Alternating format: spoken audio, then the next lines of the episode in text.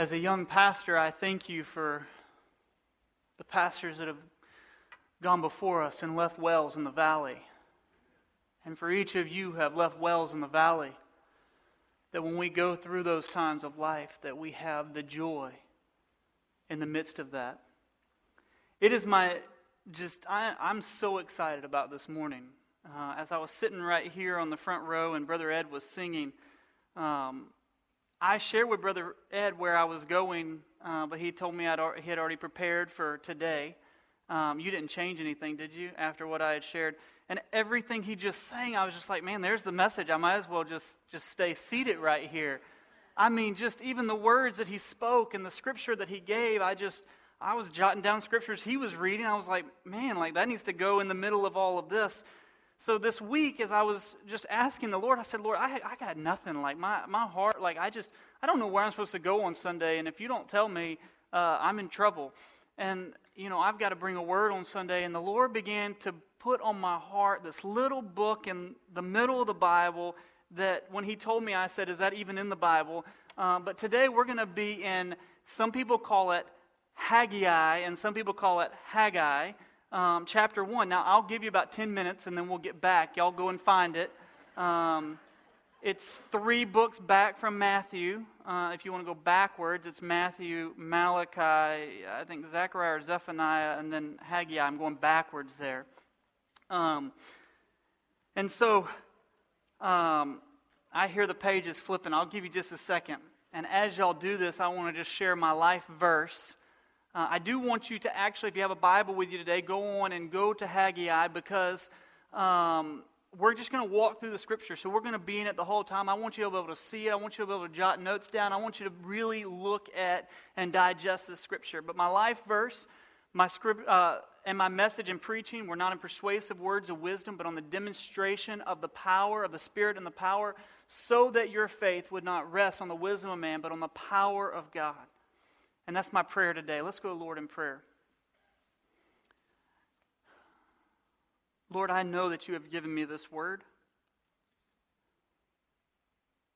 And I know that this is the word that you have for, for me and that you have for the people here today at Luke 4:18.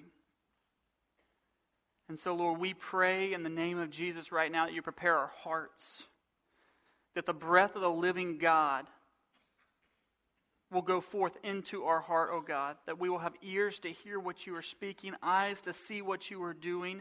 And Lord, I pray right now, God, that this is not a word that just falls on our heart and we just say, it's wonderful, but there's no action. Lord, I pray today that we see action from the word that you've given us. Lord, we love you and we praise you and we give you all glory, for it's in your name. Amen. Haggai chapter 1, it says, and I just want y'all to know I practice very hard on these words. Um, and so bear with me, but here we go. In the second year of Darius the king, on the first day of the sixth month, the word of the Lord came by the prophet Haggai to Zerubbabel and to the son of Shealtiel, governor of Judah, and to Joshua, the son of Jehozadak, the high priest, saying, Thus says the Lord of hosts, this people says, now, let me just make sure you're, you're, hearing this. The Lord is saying to Haggai, hey, the people have said what's to follow.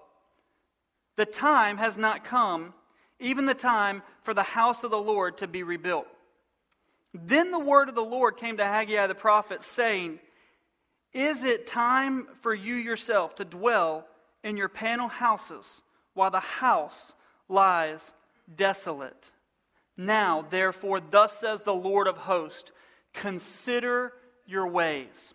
Now, we're going to stop there because I want to just take just a minute and just kind of build on, on just the history a little bit. Obviously, many of y'all know the, the, the, the story of the Old Testament.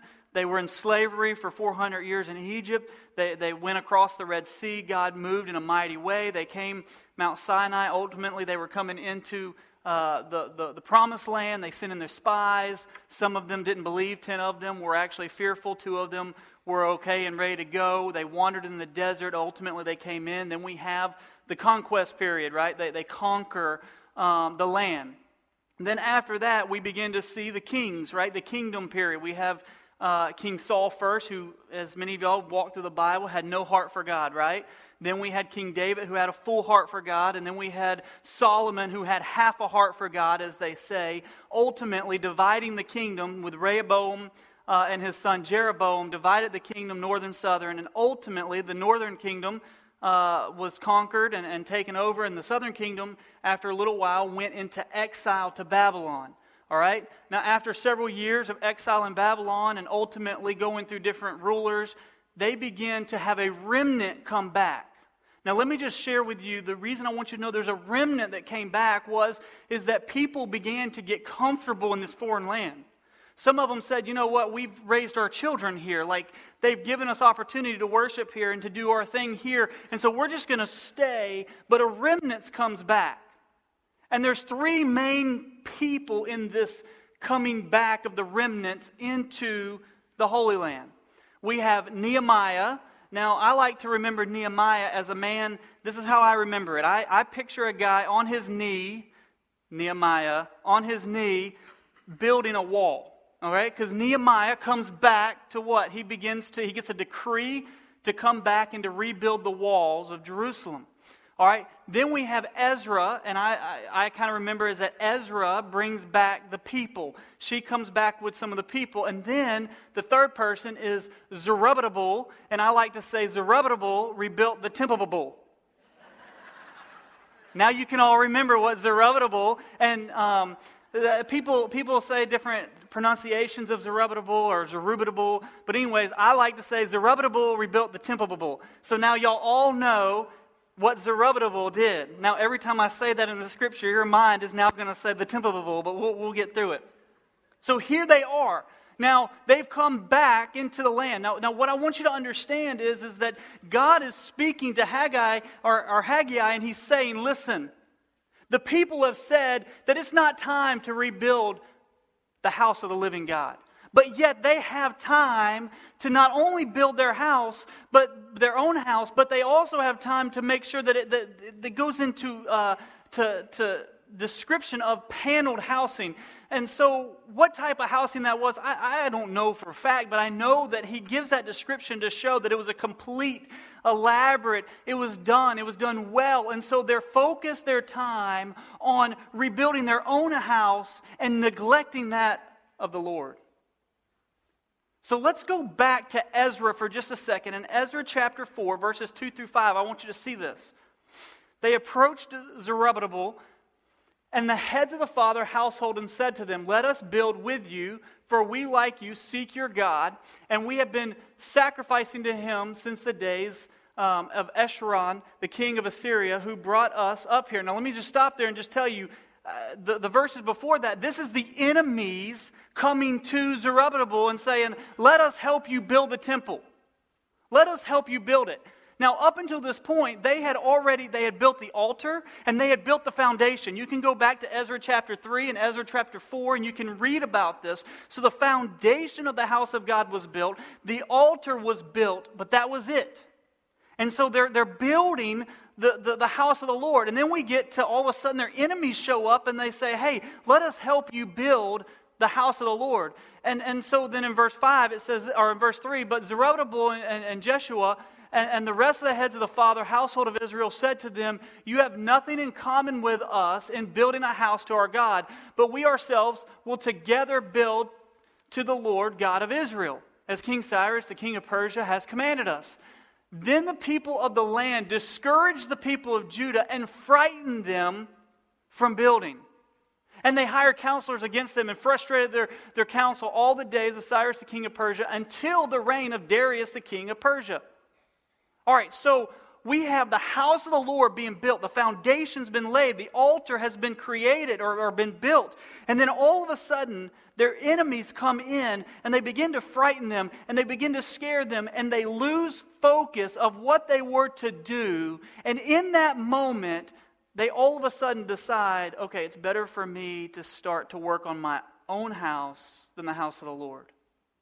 Right there in verse 5, it says, until the king, till the reign of Darius, the king of Persia. And obviously in Haggai chapter 1, it said the second year of Darius the king, right? So, y'all are seeing this timeline together. So, what the Lord is speaking to them here is this, and this is my first point. I want to ask you whose house are you focused on? Whose house are you focused on? In this moment, the, the, the, the, Spirit of the Lord is speaking to Haggai and saying, Y'all are more focused on your own personal house and your own personal ways than you are on what God is doing in His house. I like to kind of look at it this way, and I'm going to use an example. I like to use examples, and I really like Mustangs. So uh, I brought a Mustang here for you. And I, I just want you to know that um, I love listening to other pastors. I love to, to, to, hear. And so this was an example that I saw from Francis Chan. And when I saw it, I was like, y'all, we, it's just unbelievable. I just got to show you. And so for us, this is our life. It's like a car. And the problem is, is that when we accept Jesus into our life, sometimes people say, okay, God, you, you, you come into my life. Thank you so much for salvation. Now get in the trunk.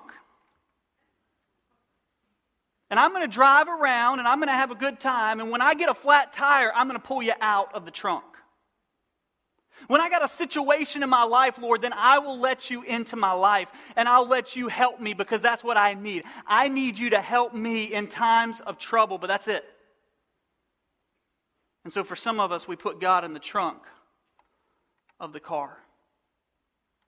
For some of us, we say, you know, hey, hey, God, like, I want people to know that I'm a believer, and I want them to understand that, that you know, that, that you're in my life. And so why don't you come alongside and ride in the passenger seat? We'll, we'll drive around. I'll, I'll take the lead, but you can be there. As I take the lead, you can be there to help me, and I'll show you off to all my friends. I'll let them know. So, so you're in the passenger seat of my car. And we're going to cruise around. But the whole time, the Lord is saying, No, no, no, no, no. Give me the keys. Give me the keys. Now, what I want you to understand is, is that He's saying, Give me the keys because I'm the creator God and you're created. Let me give you a better understanding of this. So, my daughter, five years old, she has this, this chair. I, I don't know, like, there's just this plush chair with her name on it in our house. And she will sit in her chair as five years old, and she'll not want to clean up, and she'll ask mom and daddy, Y'all clean up. And when she wants food, she's sitting in her throne and she'll be like, Hey, mama, I want food. Hey, daddy, I want food. Now, I'm sure none of your kids would have ever done that. But our kids naturally do this, do they not? And so they don't understand their position. Like, hold up, Emmy, you're five years old. I'm your dad. Like, I'm your father. Like, I work hard for you to even have that chair that you're sitting in right now. Like, do you realize what it requires to put food on the table? They begin to take it for granted and begin to think not placing their father in a place of honor, they begin to think, well, you know what, I'm just going to tell my dad what, what, what I need when I need it, and I'm expecting him to do what, what I'm asking him to do because my daughter at five years old oftentimes does not realize her place as my daughter and I as her father. So we also forget sometimes that he's the creator and we're the created. And how often do we sit in our chair and say to our Heavenly Father, Hey, I'm focused on, on my house right now. I'm focused on my house, God. And I'm going to need this and I'm going to need that. Lord, I'm praying for this and I'm praying for that. But yet we never say, Okay, Lord, you, you drive the car. You take the lead. And listen, I'm going to I'm going to just put this right here for a minute, okay? For just a few minutes because I want you to remember that. And so, as I began to think about this, John chapter 1, verse 1 says this In the beginning was the Word, and the Word was with God, and the Word was God. He was in the beginning with God. And all things that came into being through him, and apart from him, nothing came into being that has come into being. God's saying, hey, from the beginning, I was here. Like, I'm, I was never created. Like, I've been here forever and ever and ever. And who are you as a created? We weren't even created till the next chapter of Genesis 2. And who are you to sit there and say, I'm going to take the lead, God, and I'm going to ask you to follow me? You know, the scripture says that if you want to be his disciple, to pick up your cross and to follow after him. It does not say, if you want to be a disciple of Christ, then tell God to follow after you. But how often do we miss the priority of who God is as the creator God and us as the created? And so let's go on in Haggai chapter 1 and verse 6. Well, let's go back to verse 5 and get a running start here. It says this Now therefore, thus says the Lord of hosts, consider your ways. You have sown much, but the harvest little. You eat, but there is not enough to be satisfied. You drink, but there is not enough to become drunk.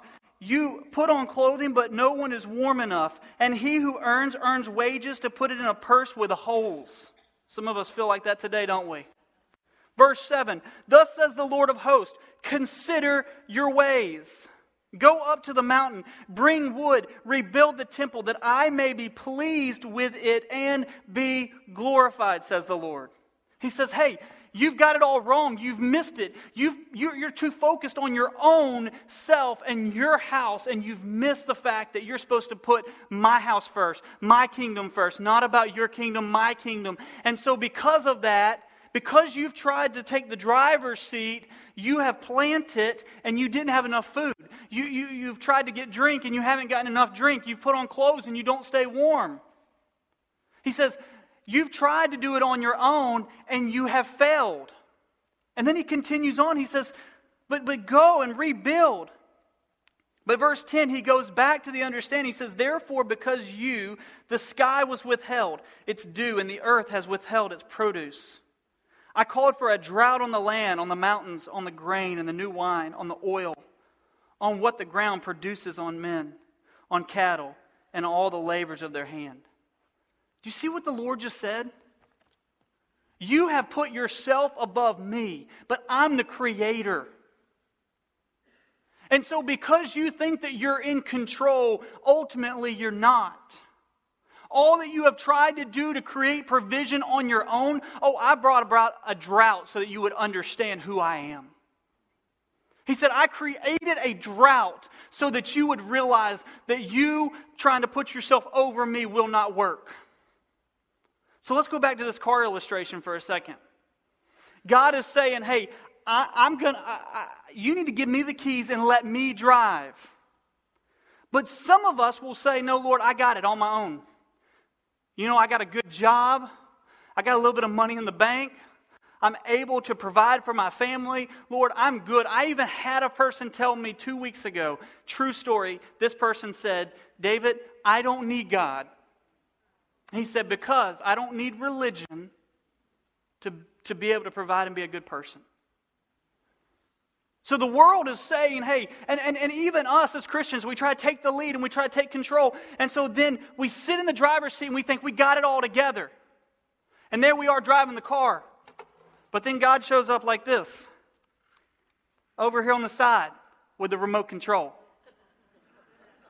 So though we may be in the driver's seat thinking we're driving, but then here's God over here. Mm, nope, I'm going to, I'm drought, yep. Uh huh. See, yeah, you thought you were going to drive the car, David uh, but, but, but that was just a, a facade. And what I'm trying to show you is this is that when we try to take the lead and we try to do it on our own, it's simply a facade thinking that we can do it. But in reality, it's the king. He closed up the heavens in the fact of not allowing rain or dew so that they were not able to produce the food of the land. So let me ask you this question Whose kingdom are you focused on? Whose house are you building today? Now, let me just kind of remind you now, in the scripture in the Old Testament, they're building a temple for the presence of the Lord to dwell in that place. But let me ask you something how do we relate that to today? The scripture says, and let me make sure I give you the right scripture. In 1 Corinthians chapter 6 verse 9 it says this, or do you not know that your body is a temple of the Holy Spirit who is in you, whom you have from God, and that you are not your own? God is telling us that His temple today is each of us. That's the reason why I called this place that we're meeting in not the church. This is not the church. This is the church house. We are the church. We are the body of Christ. We are the temple of the living God. And so the Lord is asking us today, He's saying, Are you focused on your house, as in your kingdom, your things, all of your possessions, who you are? Are you focused on the souls of men that make up the kingdom of God when they come to know Christ as their Lord and Savior? Who are you focused on? Are you letting God take the priority in your life? Have you lost focus? Remember Ezra chapter 4? They lost focus. They were building the temple, and then something frightened them.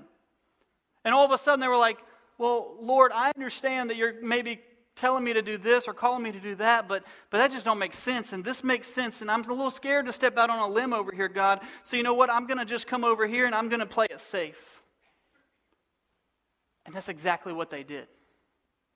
The next point I want you to see in this, and, and before I tell you the point, I want to show you in the scripture. It says in verse 12 Then Zerubbabel rebuilt the temple. Then Zerubbabel, the son of Shealtiel, and Joshua, the son of Jehozadak, the high priest, with all the remnants of the people, and underline this if you feel comfortable, obeyed the voice of the Lord their God. The voice of the Lord was spoken to them, and they obeyed the voice of the Lord their God and the words of the Haggai the prophet, as the Lord their God had sent him, and the people showed reverence for God. So, what did they do by obeying? What did they begin to do at this point? They begin to rebuild the, the, the house of God. So, point number two obey, do something. It reminds me of a pastor or, or a story of a pastor, young man, um, very humble. And he went to, a, to, to the call of a church. He shared with them, and, and, and they decided that this was the guy for them. They were so excited that this young, enthusiastic pastor was coming to their church, and they were so ready for him. They were so excited. He showed up on day one and he preached a message that just, I mean, knocked their socks off. They were so excited. They came back the next week. More people showed up. They were ready to hear what he was going to say. And he preached the same message. And the people were like, well, what's going on? They were like, okay, well, maybe he just didn't have time to prepare. Maybe something had happened. And so they come back the next week in, in anticipation. They're so excited. And all of a sudden, he preaches the same message. And the people are like, wait, hold up. Like, okay, this is not what we thought we were getting when we did the pastor search committee and, and walking through all of this. So on the fourth Sunday, they show up, and guess what? He preaches the same message again. And they were like, okay, this, this guy needs to study some more or something. Well, of course, the, the, the, the, deacons and the elders of the church, they come together and they have a meeting and they said, listen, we thought that this was the guy, but I don't think he is. We need to just, we need to, we, we need to let him go. We need to remove him at this point. He's just preaching the same thing over and over and over. And the pastor, this young pastor, sees this meeting going on and he walks into the meeting and he said, hey guys, what's the meeting all about? And they said, well, listen, uh, we just feel like we, we're going to have to let you go because you've, you've preached the same message over and over and over. And, and the, the, the, the head of chairman of deacons, he said, well, why have you done that? And he looked at him and said, because I'm not going to move on until I see action from what God is speaking to the people. Why would we keep moving forward as if we just hear the word but don't do anything until they get it, until they hear it, until action takes place in their life, then maybe we just need to stay right here. When the word of the Lord came to Haggai or Haggai to Zerubbabel and it was spoken to the people, they began to create action. Let me just say something that, that uh, it may be hard to hear. It's hard for me to hear. Good intentions does not please God. Action pleases God. Let me say that again. Good intentions does not please God. Action pleases God. You know, I've got a pet peeve in my life. I don't know what that means, but that's just what they say all the time. But but but just one thing that just just gets me to no end is when people say that they have good intentions and then they just say, Well, I'm sorry, I had good intentions, but I just didn't do it. And I, I want to tell them, but I don't say it. I hold it on on the inside. And I want to say, Well, listen, if there's no actions, then you really didn't mean it. You really didn't mean it. Said, No, I really didn't mean it, but I just didn't get around to it. Well, it wasn't a priority in your life. When God speaks to us, we should not be the same. It should lead us to a call of action. It says in James um, chapter, let me make sure I give you the right scripture here. James chapter 1, verse 22, it says, But prove yourselves doers of the word and not merely hearers who delude themselves. God's not calling us just to hear the voice of the Lord. If you've got God in the passenger seat of your car, of your life, today, before you leave, action point, put God as your ultimate authority. Hand him the keys. But I don't know where we're going. That's, that's fine. It's the best ride you'll ever be on. Have you ever been in a car where somebody's driving that's just having a great time driving and you're sitting there going, Where are we going? And it ends up being quite interesting? Let me just tell you something. My life, since I've given my life to Jesus and handed him the keys of my life, my life has been one of the most interesting things I've ever seen in my life. And I've loved every minute of it. Every minute of it. So, what are we going to do when God speaks? Number one is, are we going to focus on his house? Are we going to focus on our house? Now, let me just remind you that that's individual. That's an individual level, but it's also on a corporate level.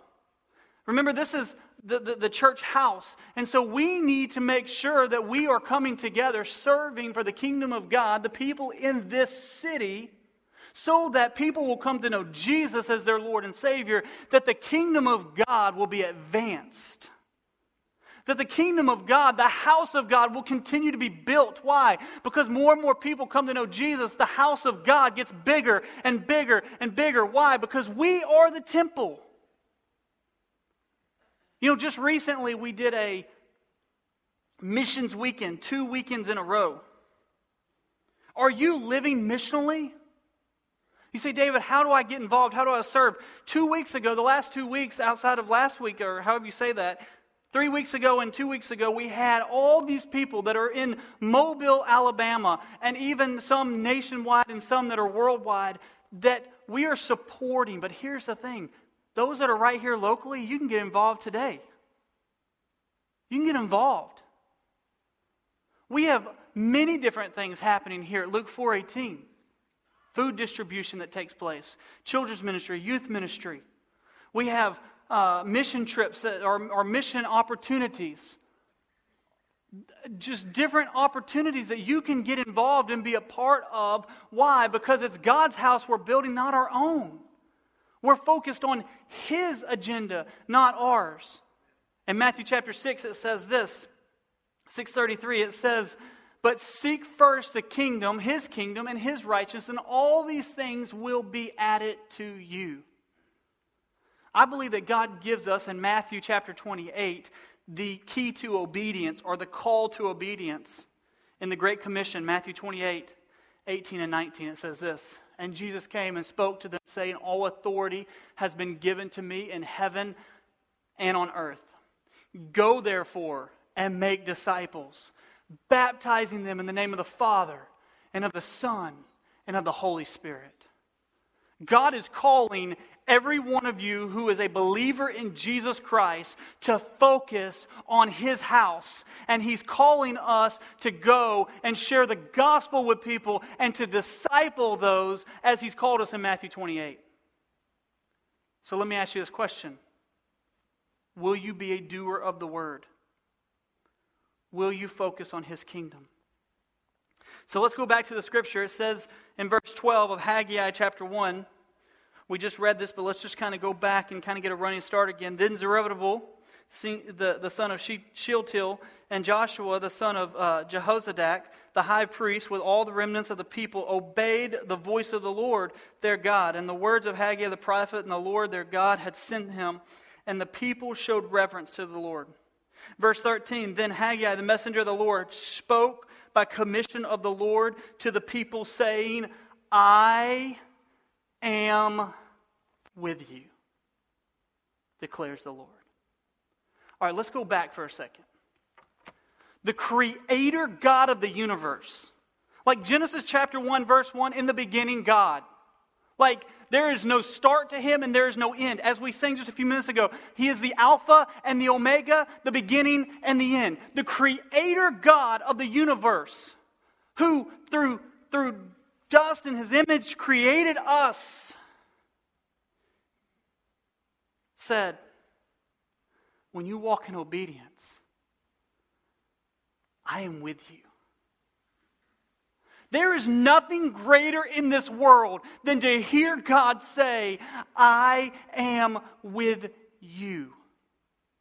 As Brother Ed just shared, when I walk through the valley of the shadow of death, I fear no evil because my God is with me. When we go through the valley of life, when we go to the mountaintop, when we're walking with the Lord and He is our pilot, not our co pilot, when he's the director and the, the, the, leader of my life, he says, I am with you, the creator God of the universe.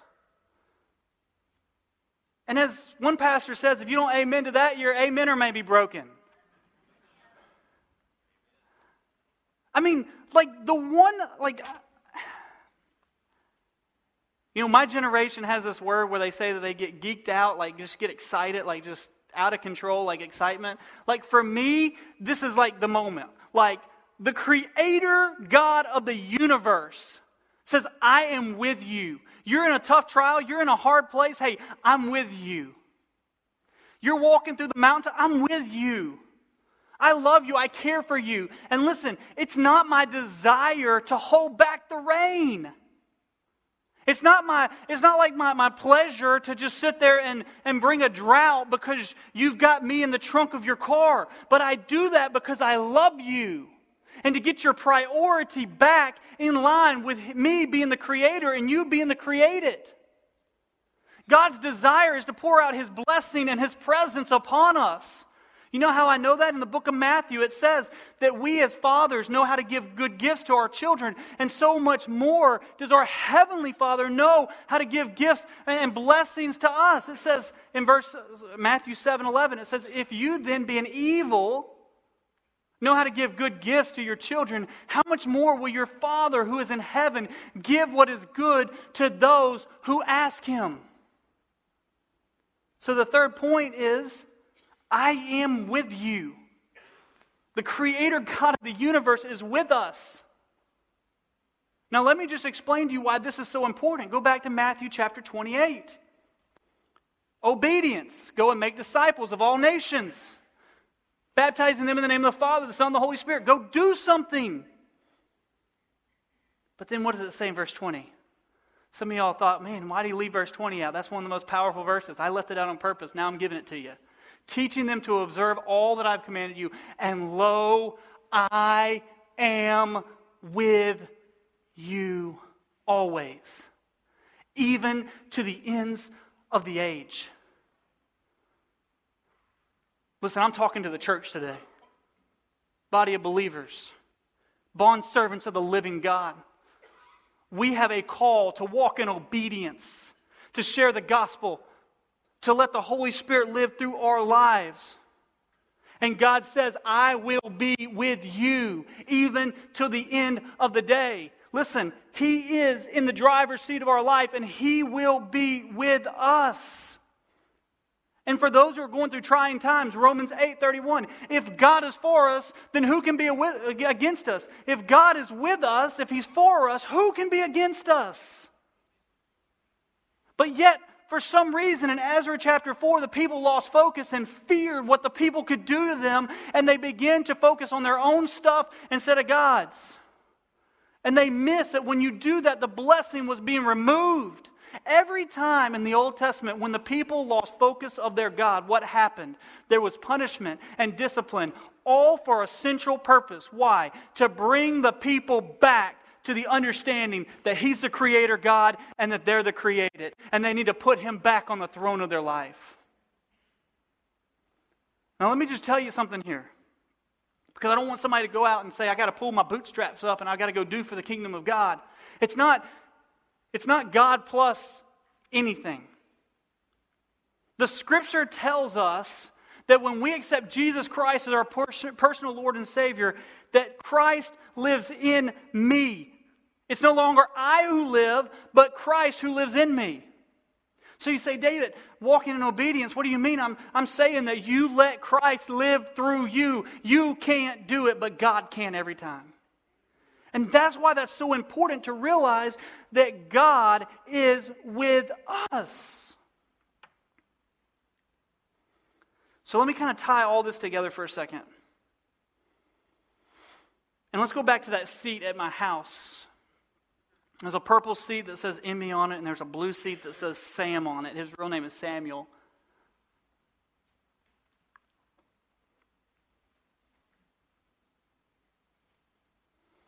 And one of the things that I have spoken over and over and over to my bride, and I'm sure parents that we do this behind the scenes where, you know, you're just, I mean, hey, my wife and I have had kids for five and a half years now.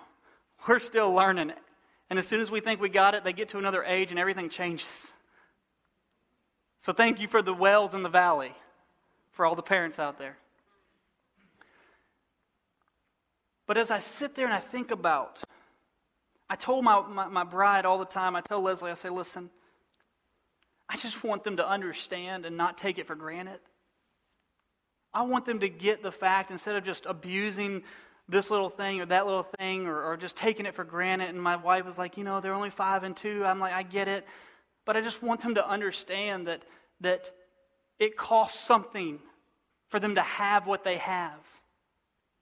It requires something of, of me. God, well, God blessing of, of us to have jobs, whatever, and then through that, through that we're able to provide for them, and that there is a cost to that, that it requ- required something.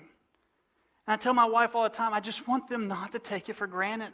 I want them to get the fact that it requires something. And let me just tell you something the generation that's in college today and the generation that's coming up, they've missed the fact that it costs something.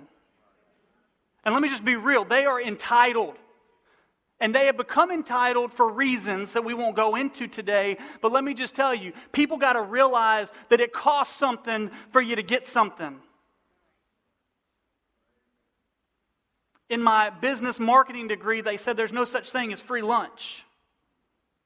And what they're saying is that it costs something from somebody. And I just want my, my children to understand, as their father who loves them, I just want them to, to get the fact and don't take it for granted. And man, the Lord dropped just this message in my mailbox this week, and it just put me on my face. And he said, David, you think that it costs you something for your children to have what they have? He said, It cost my son his life. He said, It cost my son his life for you to have what you have. And you think it's painful when they take it for granted in your life? Think about when the children of God say, Thank you for the blood of the Lamb, but sit in the passenger seat. Thank you for the blood of the Lamb, but get in the trunk and I'll pull you out whenever I need you.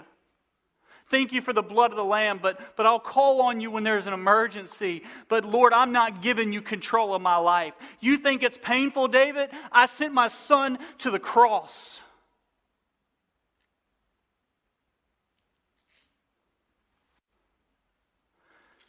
And the Lord just rocked my world this week. And he said, David, it's my joy. And I love you. And I sent my son because I love you, and he is with you. Walk in obedience. Don't worry about your house, worry about my house and the people of God. Don't worry about the things of this world that are quickly fading away, but worry about the things that will last for eternal, for eternity. And so today I pray that none of us take it for granted and that we realize the cost that it took. And that we put God in the driver's seat of our life and we say, God, we don't have any clue where we're going, but we are totally okay because we know the one who's driving we know the one who's leading. If you're sitting here today and you're just, you, are at the place like the, the, like the people of Israel, the remnants that have come back, and, and you're just focused on the wrong things, I pray today, here in just a minute, we're going to open up the altar, I pray that you just say, Lord, I'm laying it all down, and you are in the driver's seat of my life.